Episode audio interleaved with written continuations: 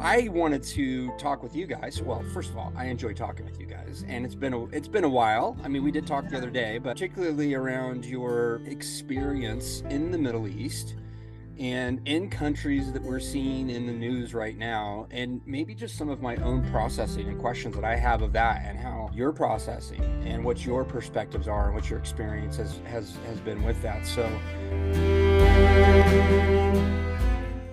that's really kind of a driving motivation for me today is that I see you as ex- experience seasoned um, missionary you know veterans that are still very connected have been very impacted um, by israel and palestine and relationships with people eh, you know everywhere in between um, and I've enjoyed the stories I've heard from you over the years that we've known each other. I think there are a lot of places in the world where somebody has a really strong call, and some say, "Well, I just said, God, I'll go where you want me." Mm-hmm. But I think our Middle East experience, I needed to know I was called. Yeah. Because I don't think I could have stayed if I just said, "Well, I'm here because you're here. I, I think it's okay." I needed to know mm. that we needed to be in that place. Yeah. So that leads to the next yeah. topic. And then we went to uh, we went to the Middle East and studied Arabic, and went to Jordan, and then we moved to Israel, and we were there during many of the clashes that were going on. So this clash that's going on now between Gaza and Israel is, I mean, it seems to be much much worse than it was any time that we were there. But the potential of the things that while we were there, like when Saddam started shooting Scuds into Israel back in 91, and also even the Lebanese war and the, the conflict there, and the two uh, uprisings that called an intifada, which is an uprising, and those were very serious. And we lived in the uh, we lived in Bethlehem during the uh, well during the first one, at the end of the first one, and um, it was quite an experience living there, where there were times Oh, I remember a time Kay had they had to walk her home from the Bethlehem Bible College because soldiers were surrounding the soldiers were surrounding everything, and some of the students had to walk her home. And she was on the phone. I was gone. I was in Jordan, and um, I think you were just in Jerusalem picking up the kids. Oh, maybe maybe mm-hmm. so. But we had to go through checkpoints to pick up the kids in school, and we also had a couple of Palestinian boys from Bethlehem whose parents sent them to the Jerusalem school, to the international school and we became very very close friends with them and we took their boys to school. And there was a time when kay i mean she could tell the story better than me when she was bringing well, home and it was uh, like yeah we had a van as all missionary families did we had a and um, we were taking these boys home they lived right across from a refugee camp in bethlehem. And as i got to the road i turned on the soldiers were there and they weren't going to let me go down there and I stopped the van. I said, I have got to get these boys home. They were like, they were what, maybe 10, 11, 13, something like that. They were boys that I said, I've got to get them home. And I said, and, and you need to leave us alone. Let me do it. And I walked through the soldiers. I walked them into their, they did tires were burned. Yeah. And I just did, I got home and I thought, I can't believe I just did that. But I, you know, the, I just had a lot of courage that for the time when I needed it to do stuff. And our kids are pretty mm. courageous, but they do, we do have sometimes some little leftover, like, ooh, that was crazy that we did. Yeah. I think the things that upset our kids the most were the bus bombings because by the time they were teenagers, they would take public buses. Yeah. And that that got that was really bad that period when there were bus bombs every month or every other month. And restaurants too, you know, like yeah. uh, coffee shops and things yeah. like that. Yeah. And we were in a air, we lived in the middle of the city that was, you know, the thriving commercial area and coffee shop area. I oh, Bethlehem. Uh, then we moved into Jerusalem. Okay. Because we had to get the kids to school, and that checkpoint was awful. It was awful to go through that every day because sometimes you would get stuck. They would close it this was we had a cell phone, but it wasn't very helpful. And so I wouldn't know where he was on which side of the checkpoint. You know, I look back and I think it was a little. I think the reason we got a check or got a telephone, a, a mobile phone, the first one, it was called a Mango phone, and we could only call a couple of numbers on it, and one of them was Kay, one of them was our other missionary, Rod Green, who was there. And then the other one was to this family that we were taking their kids back and forth to school. And um, the and so if anything were to happen, then we would have to call them and tell them, you know, we and we we were able to, if we needed to keep them in Jerusalem at our church, we could have done that. I don't know that we ever did, but No. there were times we had to take them there and wait for the the violence to settle settle down, and um, so, but those were those were difficult, challenging days. And then when I started traveling more, Jordan was uh, at peace. excuse me, at peace with Israel.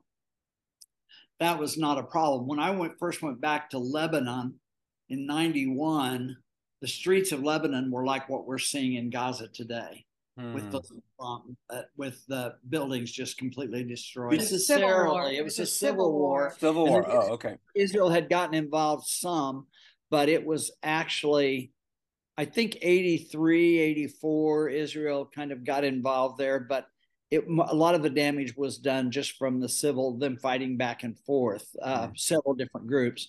And it wasn't just Muslim Christian, it was Muslims, Muslims, Christians, Christians, you know, it was just all kinds of uh, people involved in the conflict. But um, anyway, then Lebanon rebuilt. Uh, now they're it's um, it, it's in pretty bad shape economically, and I don't think they have much of a government. But and I think that's the biggest concern right now is the uh, the Hezbollah, which are, who are in it's translated the Party of God, and it is in southern Lebanon now, and they have more ammunition and more people And weapons. and more weapons than uh, actually We've heard that Hamas. the Hamas does. Hamas Mm. does.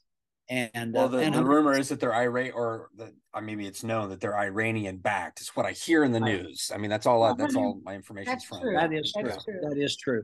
I never did get into Iran. I got into you know to northern. Well, I got into Iraq. I got into northern Iraq, into the Kurdish area several times, and taught and did some speaking there. And then I went uh, to Baghdad once, spent four or five days, and the war was still going on. It was when Saddam was still hiding out. Um, Hmm. and um, but so I was there a few times, so I saw a lot of stuff there. But I don't think I think probably the violent and Syria was always uh, tense while I was there. Um, but I think probably for us the most challenging time was during the uprising there in Israel, don't you think? Yeah. Well, you know, we were there when um, Saddam threatened to went into Kuwait. No, no. Yeah. Yes. Yeah. Yeah, he went into Kuwait and um, had to eva- be evacuated, and that was really stressful. From there on, that was the first time we thought we might be in trouble living here if he comes here. And we talked with the kids; it was really stressful. Ruben was our youngest was seven, and our oldest was fourteen, and they couldn't get their head wrapped around that. We all had gas masks and they had to practice using those at school They and just going, Wow. wanted going to the shelters. And, And and really, we left 91. Is that 91? 91, They right? loved yeah. school and their friends, and it was really traumatic for them to have to leave. The we, we left for about six weeks. But once we came back, stuff happened and happened and happened, but it never disrupted our we managed to stay through most things without our And Ruben was injured. He was hit. Our car was stoned once, and it was hit him. The stone Mm. hit him in the back of the head, and Mm. that was a very traumatic time for us. And in fact, when we came back to the states, we uh, have a good friend that's a he's Nazarene. He was on staff on as a a furlough. as a Christian counselor. We came back for a furlough, and um, it- we asked him to talk to Ruben, and he said, "Well, you know, really, the things that he's gone through, he probably would be." They're not normal. they're not normal. So this is probably this sh- probably is the way he should be reacting.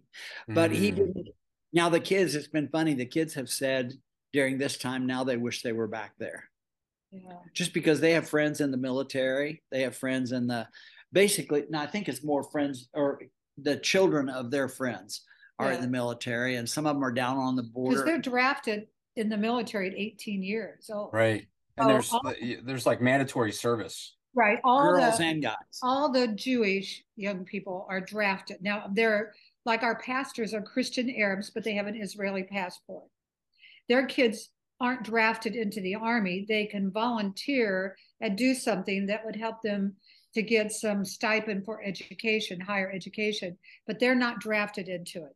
They have I just learned that listening to something else recently that that and I, I'm not I'm not sure how all of the demarcation happens with citizenship and and you know Arab, Palestinian, Israel. Like I, I'm I'm tuning into that a little bit better. But someone that may class may see themselves as Palestinian and and and or or Arab, they can be a, a citizen of Israel, but then they don't have the same amount of rights as an as an Israeli Jew would have.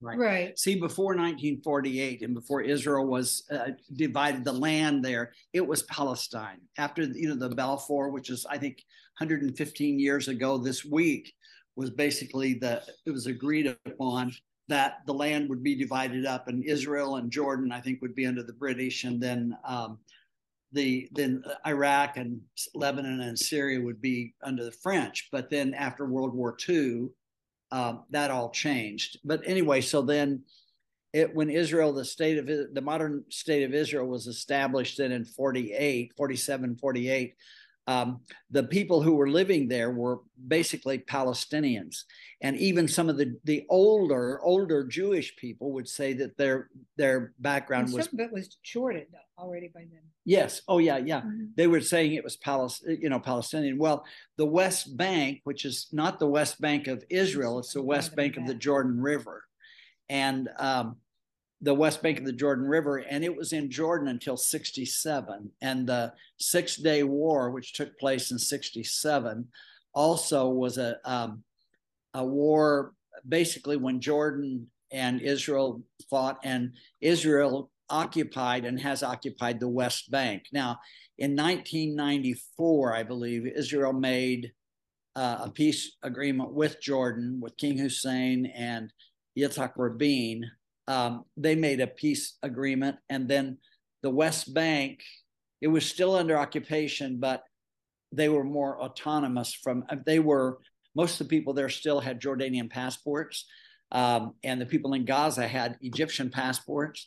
But then um, the ones who were like, okay, like our pastors, like in Nazareth, Haifa, Tel Aviv, the Arabs there would consider themselves to be Palestinian in their their uh, not their race. It's not really a, a, a race, but it's a, a former nationality or their their family. Their background was Palestinian, but now they would say they're Israeli and that they're Israeli citizens. Okay. So like Yeah. they have an Israeli passport.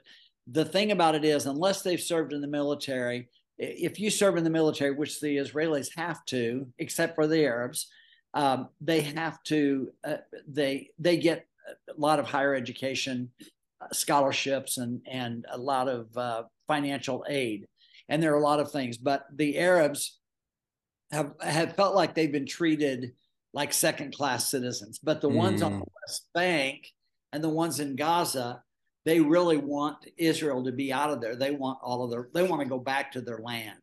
Um, right now, Gaza is made up of two major, the Jabalia refugee camp and the Khan Yunis refugee camps are large camps. Those are in Gaza. Now, in um, on the West Bank, there are several refugee camps. Some of them right in Jerusalem. Uh, Bethlehem, I think, has two or three refugee camps Tried to find your Uh, map. they have the they have refugee camps and people who now they're not living in tents anymore or in shacks anymore they're they're they're like multiple generations deep into being refugees. right Right. right Yeah. When, exactly when we got there, what I do remember very clearly is when we went down into the Jordan Valley by the Dead Sea, there were the original refugee oh yeah i remember that. places there that were just uh mud wall, you know, what do you call it? Like Shack, like, like, adobe, like the Indians live in. And in a few years they tore those down, but they were still there where they had just been pushed out and that's where they stayed. But uh their generation after generation and they don't even uh except the Israeli Arabs have really uh, learned how to live there and they go to the university. They have to pay They speak differently. They speak Hebrew and they work in many of them work in Jewish areas and they really have I would say mixed pretty good. They've benefited really under the healthcare system and Mhm. everything. But the West Bank, because you're seeing that map all the time, they are what they don't have a what kind of ID do they have? They have they can carry a Palestinian Yeah. passport, but they uh they can't. it's not it's called it's not called a It's a laissez-passer. yeah, it's not called a laissez-passer. It's an I it's an Travel ID, yeah, travel document, but it's not actually a passport because there is no Palestine. But there is some type of Palestinian Palestinian authority, though. Yes. Yeah, I think it's called a No, it's called the Uh, Palestinian Authority. Well, it was the Fatah or the PLO, but and it was a Palestinian Authority, and they Israel gave them uh the that much gave them like started out in Jericho and Ramallah and in Gaza, but then um now that then they gave them like all the West Bank and they put a wall all the way around the West Bank to And divide Gaza. Israel from the West Bank. But the wall going around Gaza is was more fencing than it was like how they ever got into there's no way they could they could break out of uh, the wall in in um, like in Bethlehem. It's 30 feet high. And um, I want to go back a little bit. This this is what we didn't understand when we went. The first time we went to Lebanon and went to our churches and we would meet people and they say, "Oh, where are you?" I said, "Well, I'm Palestinian."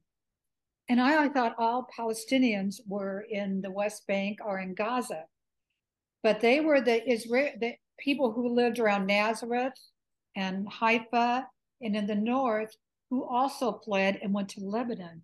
And so they are Palestinian refugees, even though they never lived on the west.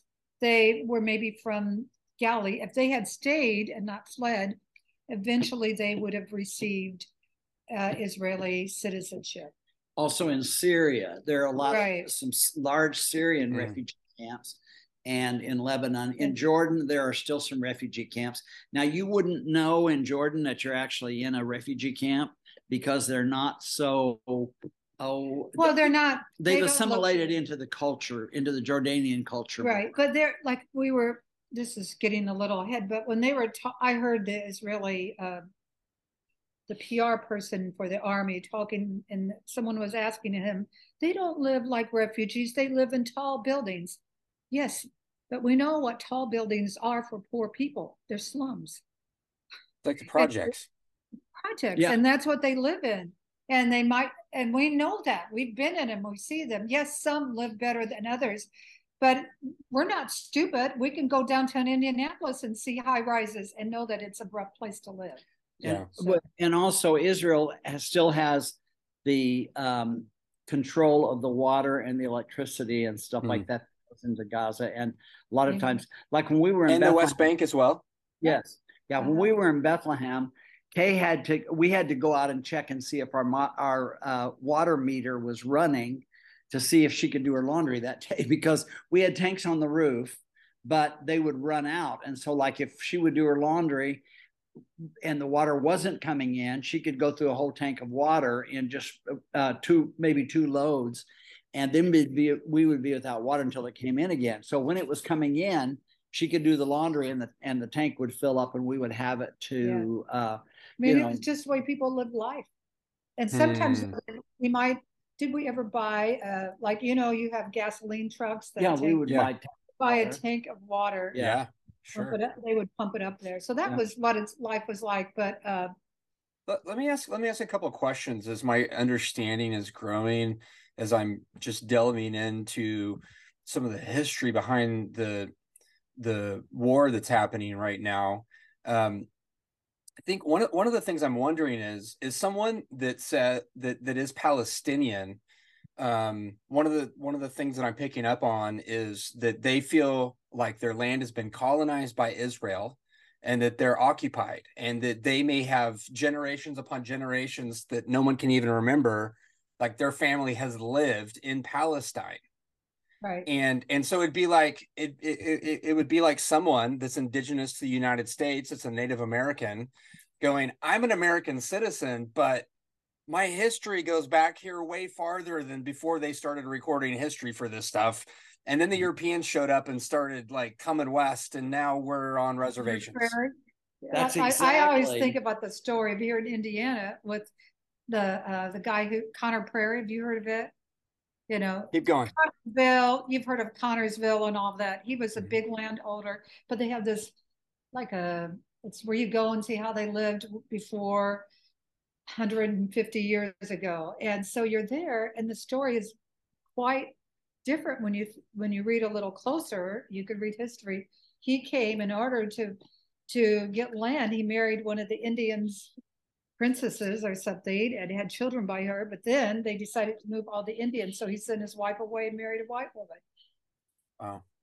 But he got But- the land. But I But think one thing that has kept the the violence and kept things going worse uh, in the last several years is the and dealing with the occupation is that so many settlements have built up in the West Bank, especially now Gaza in what was it 2012 Yeah. Israel came, went completely out of Gaza. There were settlements in Gaza with Jewish Jewish enclaves and they in were the middle, and they they went out, they tore them all down. Israel tore them all down. They didn't leave anything for the Palestinians, but Israel tore them all down. They moved out and then s- it basically with a with a fence or a wall and security wall. And then, um, but on the West Bank, there are still a lot of settlements. And Ariel Sharon, who now has passed away, but he was the prime minister back, I think, in 2000.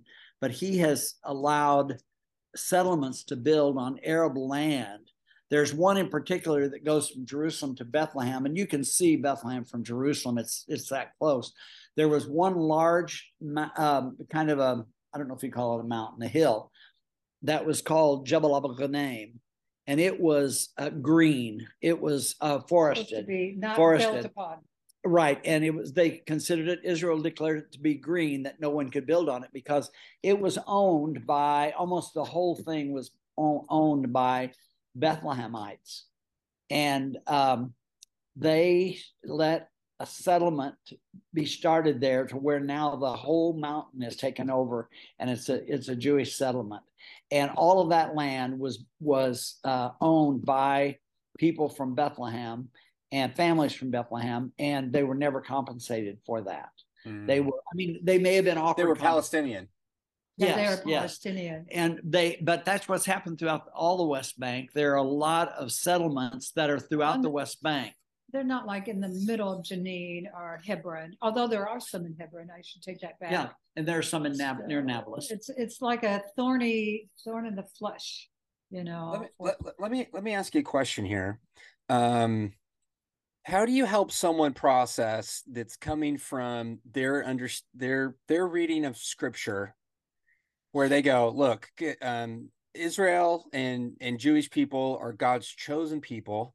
I've read the Old Testament. He told them to go in and conquer the land. They were supposed to wipe everybody out. This land belongs to them, no matter what anybody says. And if I'm going to be a good Western Christian, then I need to support Israel in in every way, no matter what, because they're God's chosen people. And so it's all I I haven't heard anybody say this, but I almost wonder if people think either consciously or subconsciously, if I if I if I in any way criticize Israel's way that they're going about the um this this conflict and war, that I'm somehow conflict. what's They're that? historic- It's a historical conflict. It's not. It's a historical, yeah, it's been ongoing. Yeah. yeah. yeah. But I mean, I don't know if you're if you're following with me, but I I, I uh-huh. wonder if they're they're like Western Christians or Christians of the world. They're just going, Israel is God's chosen people. They finally got their own land, and if I criticize them in any way, I'm somehow going against God. So of course we have to support Israel. I think that's a really rudimentary kind of mm-hmm. understanding of it, but I think that's a direct kind of straight short line that a lot of people go from Bible to the news. Yeah. Right. Well, the thing about it is, and what this is what most people don't understand is that about 60 to 70% of the people in Israel are non practicing Jews. They are basically, uh, many Not of them are, Not even believing. well, not a lot of them are even atheists. and they would say they don't believe, but only about 60, 70% of them are not practicing at all. And the government is not a religious government, it's not a God fearing government. And so I, I believe that in the way that that God you know, they Israel lost the land a few times. You know, they were taken out of Jerusalem. They were sent over to Babylon. They were sent, you know, uh, the Assyrians took over and all of that. So I think that that we've got to realize that one of the the covenant that God made with the the Israelites was a, a dual. I mean, it was a, a cover a covenant that demanded obedience and demanded people to follow Him and to follow the law. And because they didn't, there were times they were driven out of the land.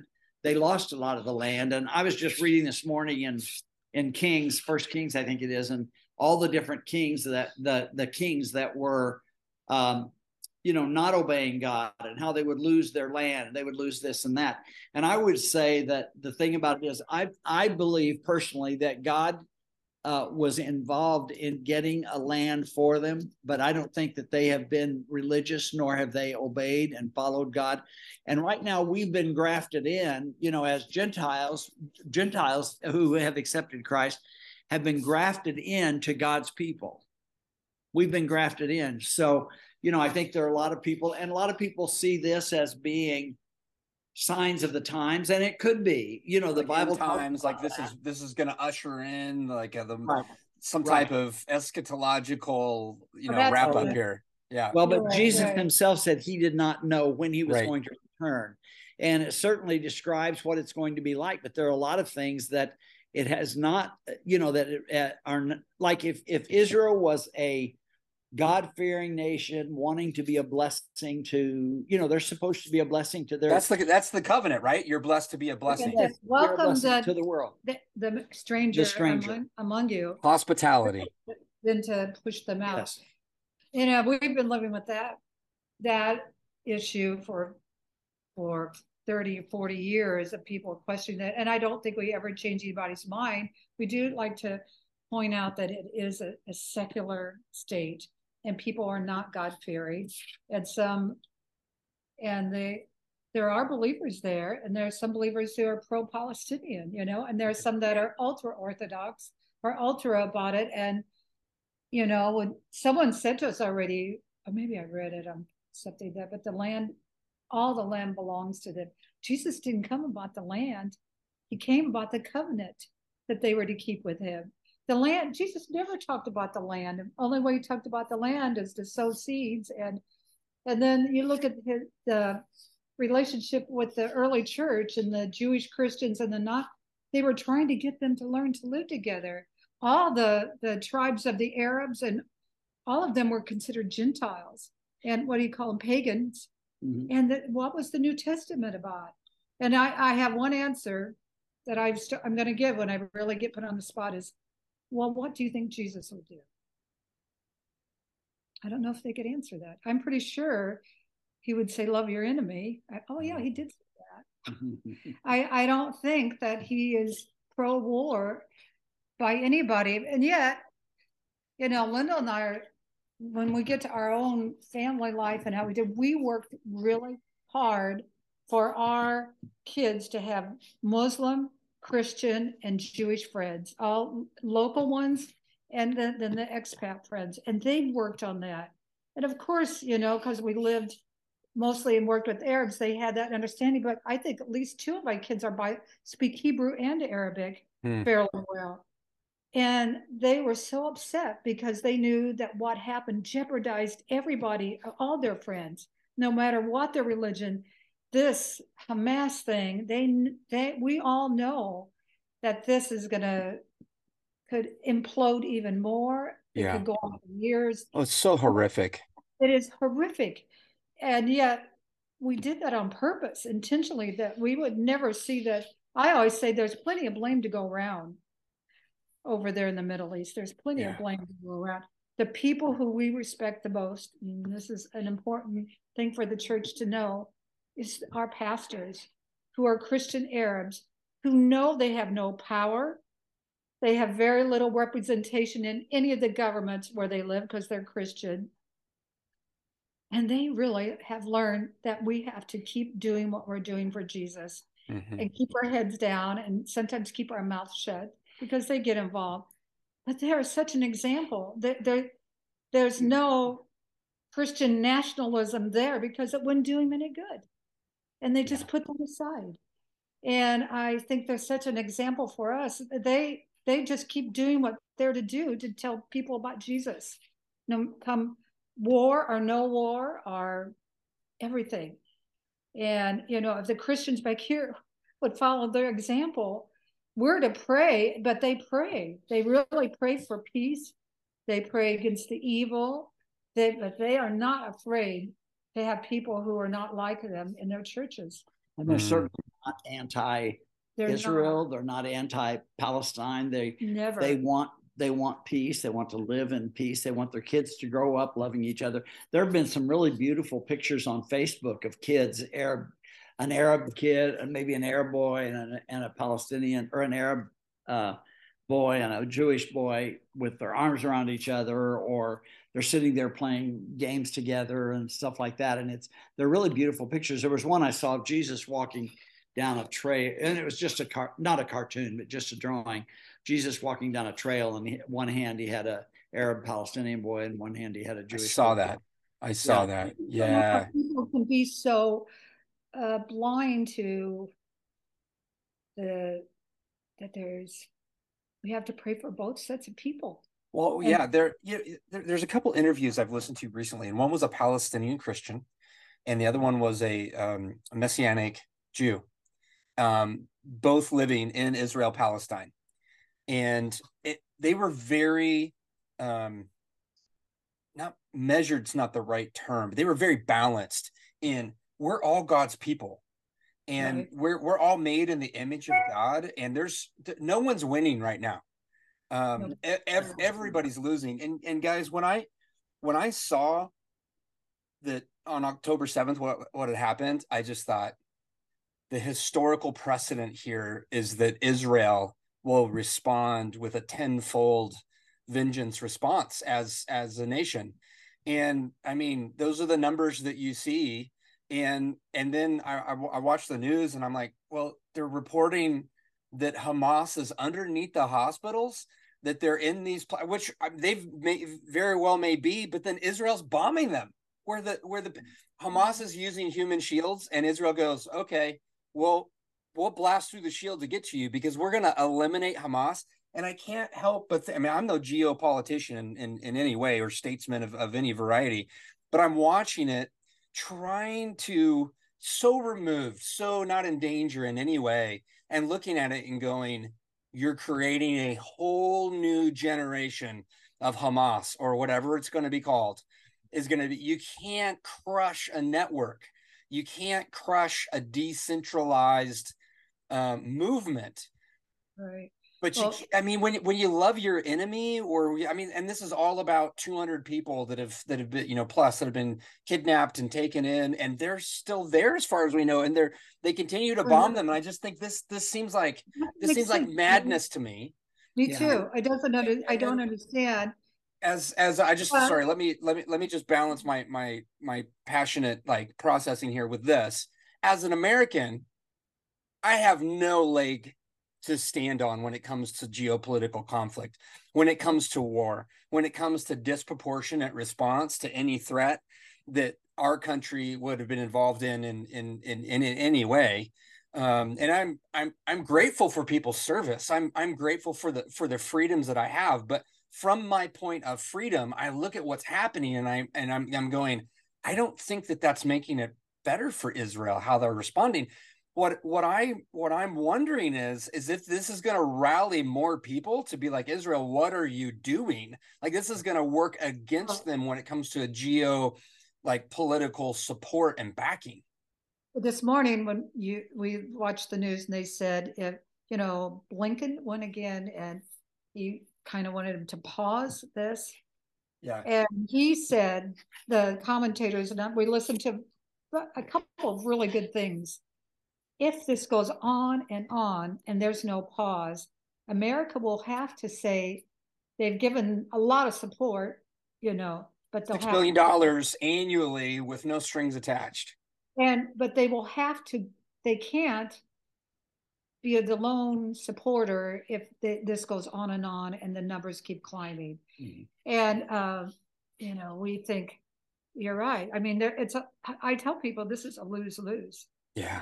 A true lose lose. Nobody. you has see a- the, the kids in the news and i just i mean it's just the the um the one of the latest interviews i listened to by the messianic um jew jewish lady that was it was just it was so insightful and so beautiful and wonderful and as she shared she just went this this is about loving people Right. this is the, this this is not about I mean, horrific things have, have happened but this is about loving god's children that he's created and doing that together not about nationality not about the history of it. Like we have to love each other especially people that call upon the name of jesus. In any way wherever we're from that has to be our heart cry.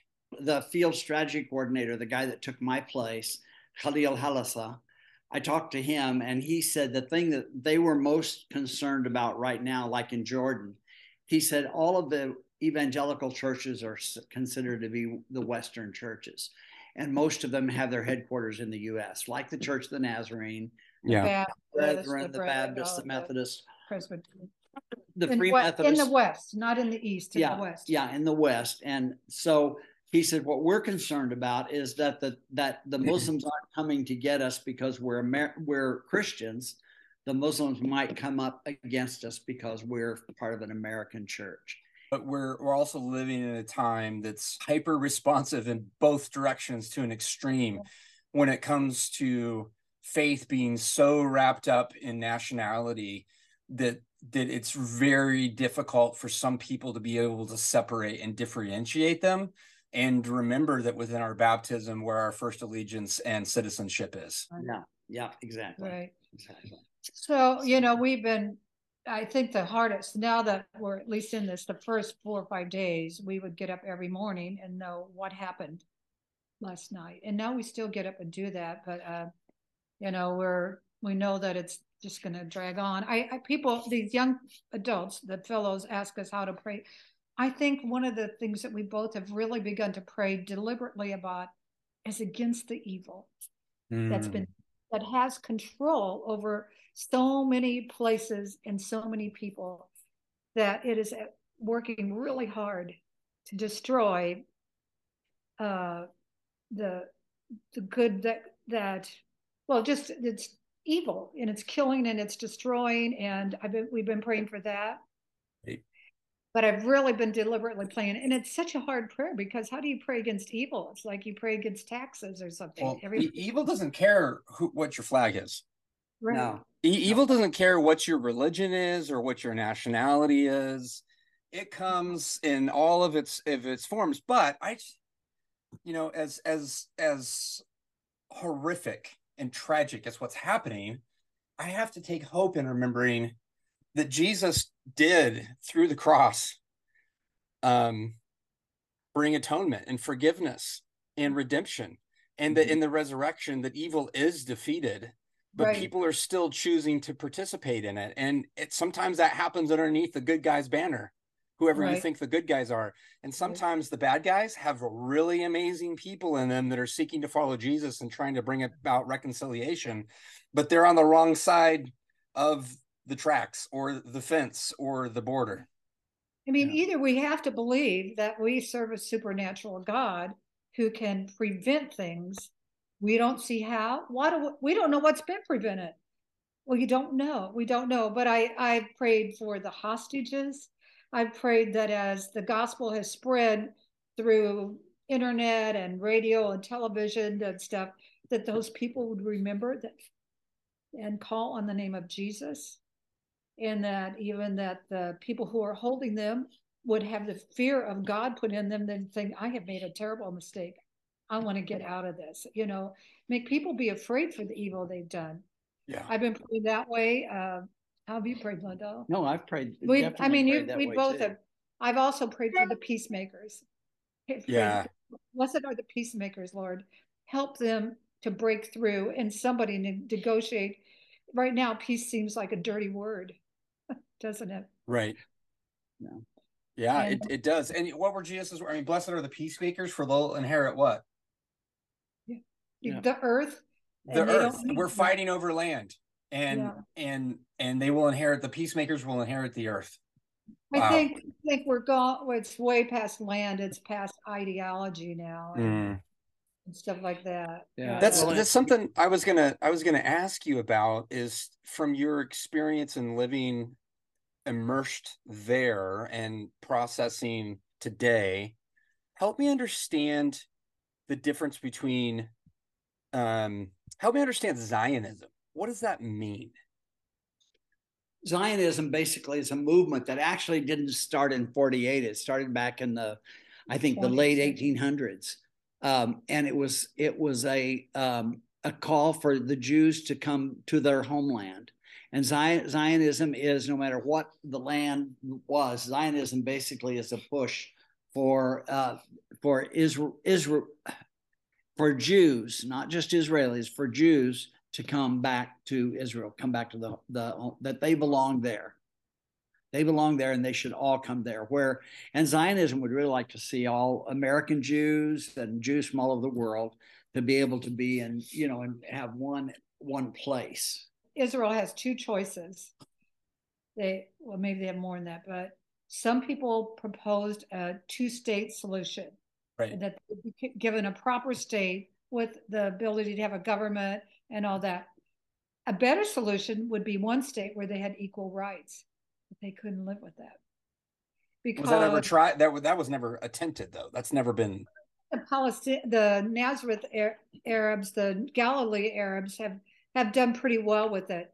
But a lot like Brittany, uh, we have friends that went to school with our kids. She grew up in Nazareth. She never knew anything of that. That she calls herself a Palestinian Israeli. So that's a, it's like we have African Americans, and that's what they're calling themselves. A one-state solution wouldn't work because the Arabs would soon overpopulate the Jews, and it would no longer be a Jewish state. So what are you back to? Two places for two people to to live, and that that hasn't worked and they yet. they don't want it and i think there are a lot of people in the west and especially christians in the west who don't want it to be um, a non-jewish state. You know they want it to be a jewish state where nazar and butros our pastors in the north where they would have to move because it's now a jewish state. Well it's jewish in the same way that america is a christian nation you know except you know and they talk about democracy it's a it's not a complete democracy israel is not like a complete Jew cannot marry a non-Jew. There, it's against the law. wow. muslim Really? can't Yeah. yeah and a, a, a muslim can't marry a christian or a christian can't marry a jew it's they have to go out of the country and have a because there's no uh, There's no civil marriage. No It's civil all marriage. done through your church or your religious. It's registered through your church or your religion. So But it's a secular state. You know, they haven't quite.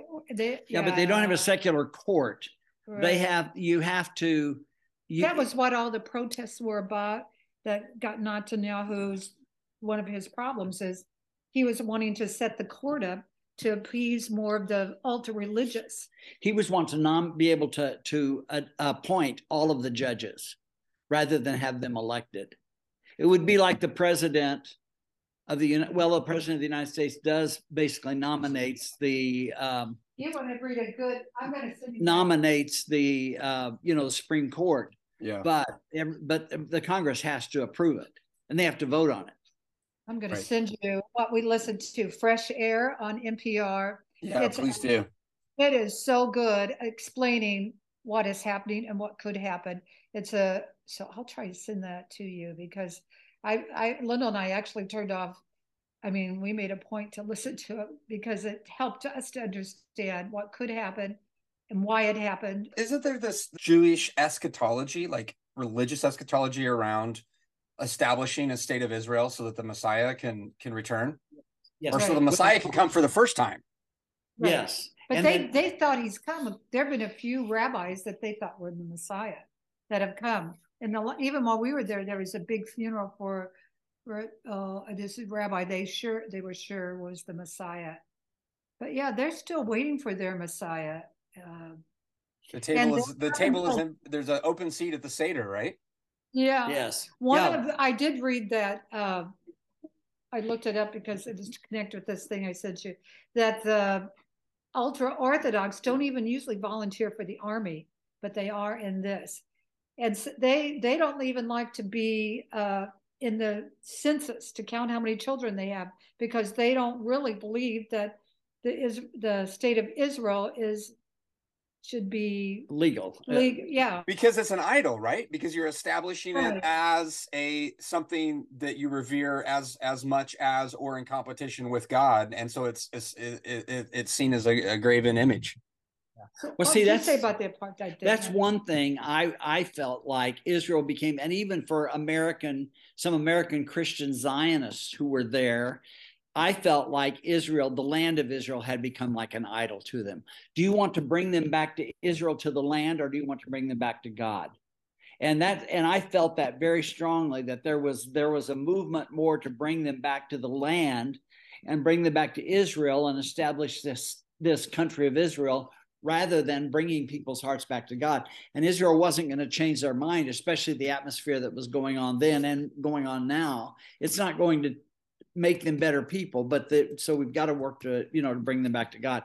I think the apartheid thing was, I don't know, in some areas, I think it was was kind of like that, but um, I don't think, you know, when they put the wall up, I think before uh, they put the wall up, there were there was uh, a time where Arabs uh, people wouldn't let them into restaurants, people wouldn't let them into um, you know to you know to different things like that. Uh, I, I'm sure you've seen the movie, which is one of my very favorites, um, with Denzel Washington. Uh, um, oh, remember the Titans? Yeah, Yeah. Well, and you know, they they these guys become buddies and become like brothers playing football together and they go into a restaurant and a guy wouldn't let them stay in there because there were they had some black friends with them. right. And but so it was like that. There were if there were Arabs that they wouldn't uh, let them come in or things like that. But I don't know if today in like in Jerusalem or right now there's such a really bad on the West Bank. a fear of uh, of I, very few Arabs would go into West Jerusalem right now, and very few Jews would go through West or um, except for to go to the Western Wall, but very few of them would walk down the streets of um, East Jerusalem right now because of fear. yeah. Yeah, But um, and but so I don't know as far as being allowed to. I do think that they they probably wouldn't be served in some restaurants, um, but and, and as far as the municipality goes and things like this, I think they would probably have to treat them the same, wouldn't they? Yeah. I mean, there, I'm sure there are cases where they are.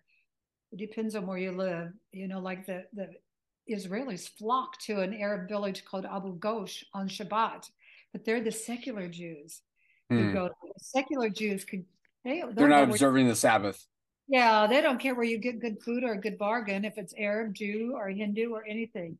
They don't care. And that is most of the people. But this will bring a lot of, it'll take a lot of healing to take place. Did you see the piece on, um, I think there's NBC News, uh, that an older Arab couple about our age were beat up?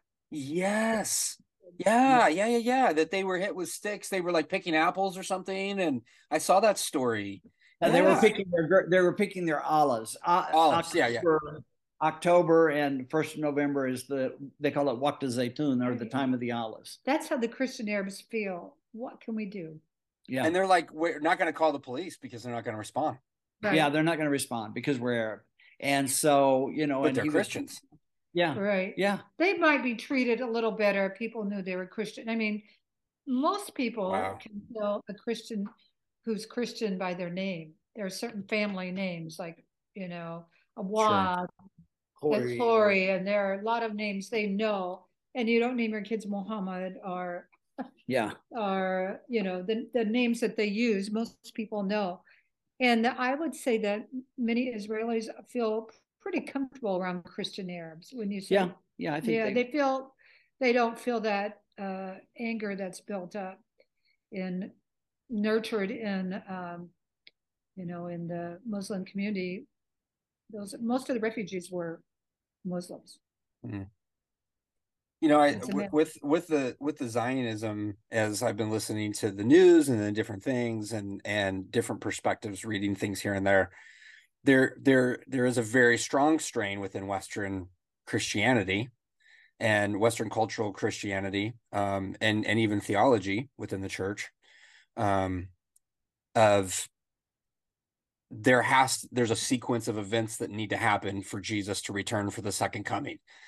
And and and part of that is Israel being established as as a nation and making sure that that happens and and and it's a it's a very specific newer reading of of of right. the Bible um right. and and so i know i know that there are folks that i that i know and that i love and and that i that i that i respect that are looking at this and going we have to side with israel because this has to happen in order for god to do what what he's what he's going to do.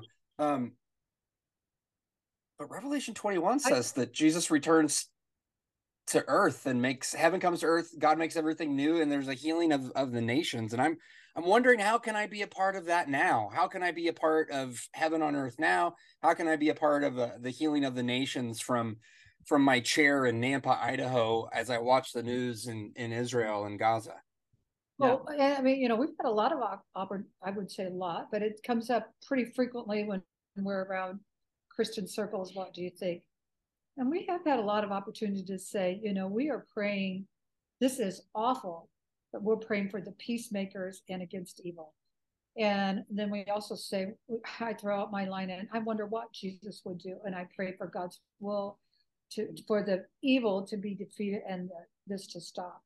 But people have been pretty good to listen to us, haven't they? Yeah, I think so. Yeah, I think felt, they feel like we've got. Yeah, we've earned the right to yeah, have an have. opinion that listen to it. And you know, one of the things that we have talked about, our son-in-law, he he was he grew up for about five or six years. He grew up in Gaza until he was a teenager. His parents were Baptist missionaries. He lived in the hospital that was bombed for wow. probably six, seven years. And then he moved to Han Yunis. And it's been really painful for him because most of his friends don't understand it. You know, his heart is broken. And mm. and you know, we know Palestinians who everybody know that that part of the world, everybody knows somebody who's who's died, mm-hmm. both Jew and Arab. Yeah.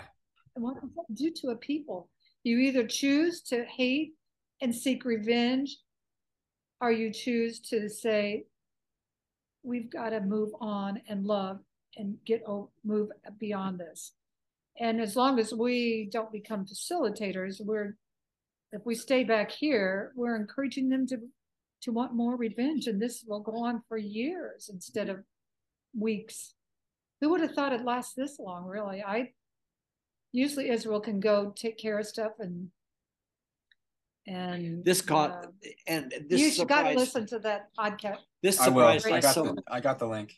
Radio program. I heard it in the car on NPR. This caught Israel so completely off guard, and I I just don't understand it because I know how strict their their security is. Yeah, and, and there are going to be some heads that roll after this, and you know it'll be probably be Netanyahu will probably get blamed, and, and he should be.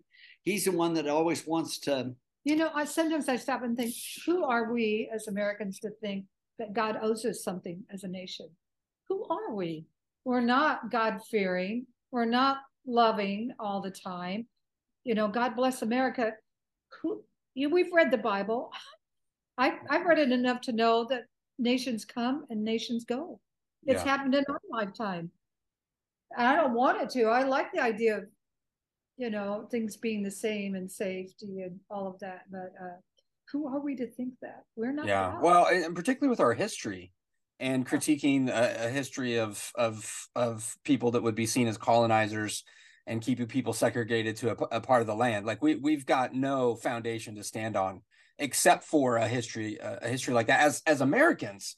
Um, and but also that was a lot of that was done in the name of Jesus and in the name of God, or or at least on behalf of of of, of the church. And so, I mean, I can be sorry for that.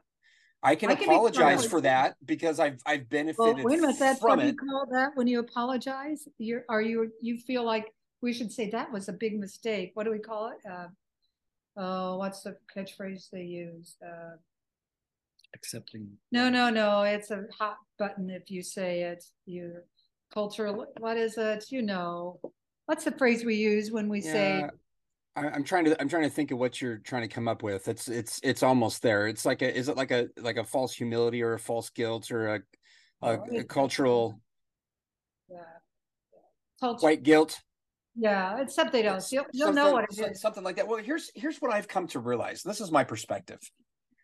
I can realize that I've historically benefited from something that I wasn't involved with in any way, and genuinely be sorry that that's what happened, and not continue to perpetuate the problem Right.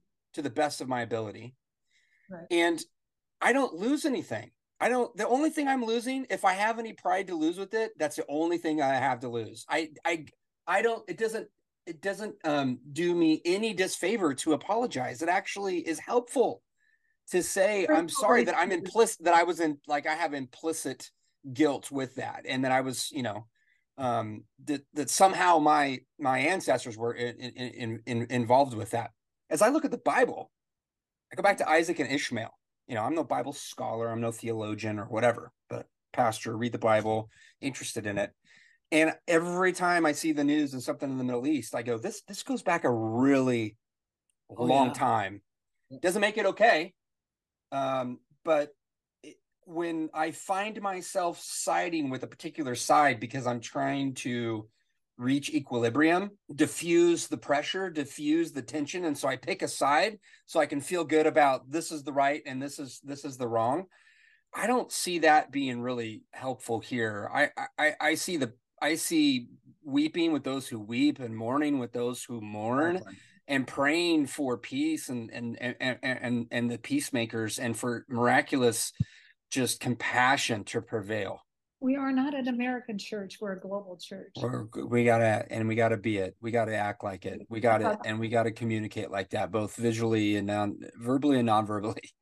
Exactly. Yeah. And they've been very supportive and, you know, we're. Hey, thankful. you you guys have spent almost two hours with me. I I thought um, it would be awesome to have a prayer of of peace and uh, what we've been talking about that it, that's the heart cry and, and hope as followers of Christ around the world in Arabic.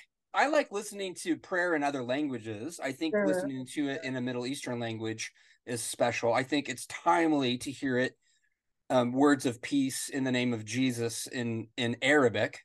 Um, but I think it'd be helpful to also understand as we listen to it what what's being said. And so, if you guys don't mind, and I'll just be praying along with you. أيها الأب السماوي كم نشكرك من أعماق قلوبنا من أجل محبتك لنا Dear Lord God, we thank you for your love for us and your goodness to us. كم نشكرك يا رب انه انت دائما بتكون معنا في هذا البيت او في هذا ال- العالم And thank you, Lord, that you are always with us in our home and in the world. You are with us. نشكرك يا رب عشان آه، آه، نشكرك يا رب من اجل آه، دم يسوع اللي هو بيكون آه، خلصنا خلصنا Thank you for the blood of Jesus that saves us. شكرا يا رب من اجل وجودك في آه، الخدمه في انديانابوليس الخدمه خصوصي الخدمه الروعه Thank you, Lord, for your uh, ministry that's taking place in, in Indianapolis and for your spirit that is there doing ministry. وكمان يا رب أشكرك من أجل الخدمة shepherds أو الرعاة آه، في إنديانابوليس And especially we thank you for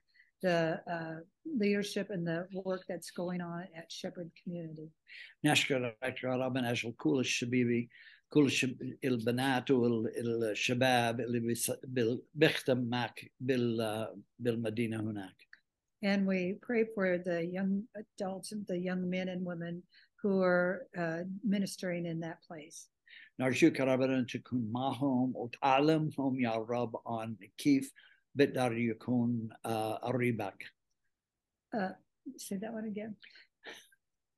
آه، نرجوك أن تكون معهم We ask that you would be with them وتباركهم يا رب لما هم بعالم كيف تكون قريبك how they can become yeah close to you how they can in their ministry and things how they can stay close to you يا رب يسوع نحن بنعرف انه انت رئيس السلام We know, Lord, that you are the Prince of Peace. ونحن بنعرف انه العالم آه، لازم عنا السلام في هذا اليوم ايام And you know that our world needs peace today. نرجوك يا ربنا ان تكون معهم خصوصي في الشرق الاوسط We especially ask that you would be in the Middle East. ونرجوك يا ربنا إن- ان تعطي سلام بين ال ال آه، اسرائيل والفلسطين Pray that you would bring peace between the uh, Israelis, Israel, and through the uh, the Palestinians, the the situation there. ونرجوك يا رب ان تكون مع كل الاولاد هم بيكونوا خايفين كتير And be with all the children that are especially afraid there that are in this situation. ونرجوك يا رب ان تبارك كل المؤمنين Especially bless and help the believers حتى يكونوا آه، هم لازم يكونوا آه، ال- آه، نور العالم help them to be the light of the world. نرجوك يا رب ان تكون مع ال- آه، القصص وتكون مع كل ال- آه، كل الاخوه والاخوات هناك Be especially, Lord, with we ask you to be with the pastors and the brothers and sisters that are Christians in that part of the world. ويا رب نرجوك ان تكون مع كل هذول اللي بيكونوا في المستشفى We ask that you would be with those that are in the hospitals. تشفيهم يا رب باسم يسوع Touch them in your name ونرجوك يا رب ان ان تكون قريبهم and be near them, Lord. يا رب يسوع نحن بنحبك ونحن بنعتمد عليك Uh, we we love you, Lord, and we invite you into our lives. وانت يا رب نحن بنعتمد انت رئيس السلام And Lord, we come to you and call you that you are the Prince of Peace. ونرجوك ان ربنا انت بارك كل المؤمنين هذول يشارك الش- ال- بشرق الاوسط بيشارك ال- رئيس السلام and be with all of our the Christians in that part of the world, the pastors who are trying in a difficult time to be an instrument of your peace in that part of the world. Ó.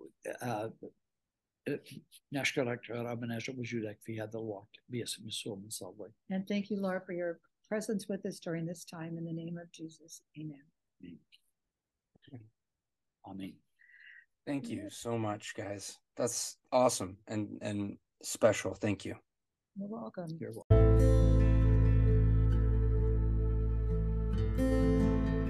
Thanks for spending so much time with me. Went fast. It went fast. It's, it's I appreciate you trying to dig into it. Hey, thanks for including us in your uh, Yeah, podcast. it'll be fun to see how it goes. Thank you. I'll I'll send it to you once I get it all uh, done up and everything. Okay. Have a great one. You You too. too. Bye. Bye.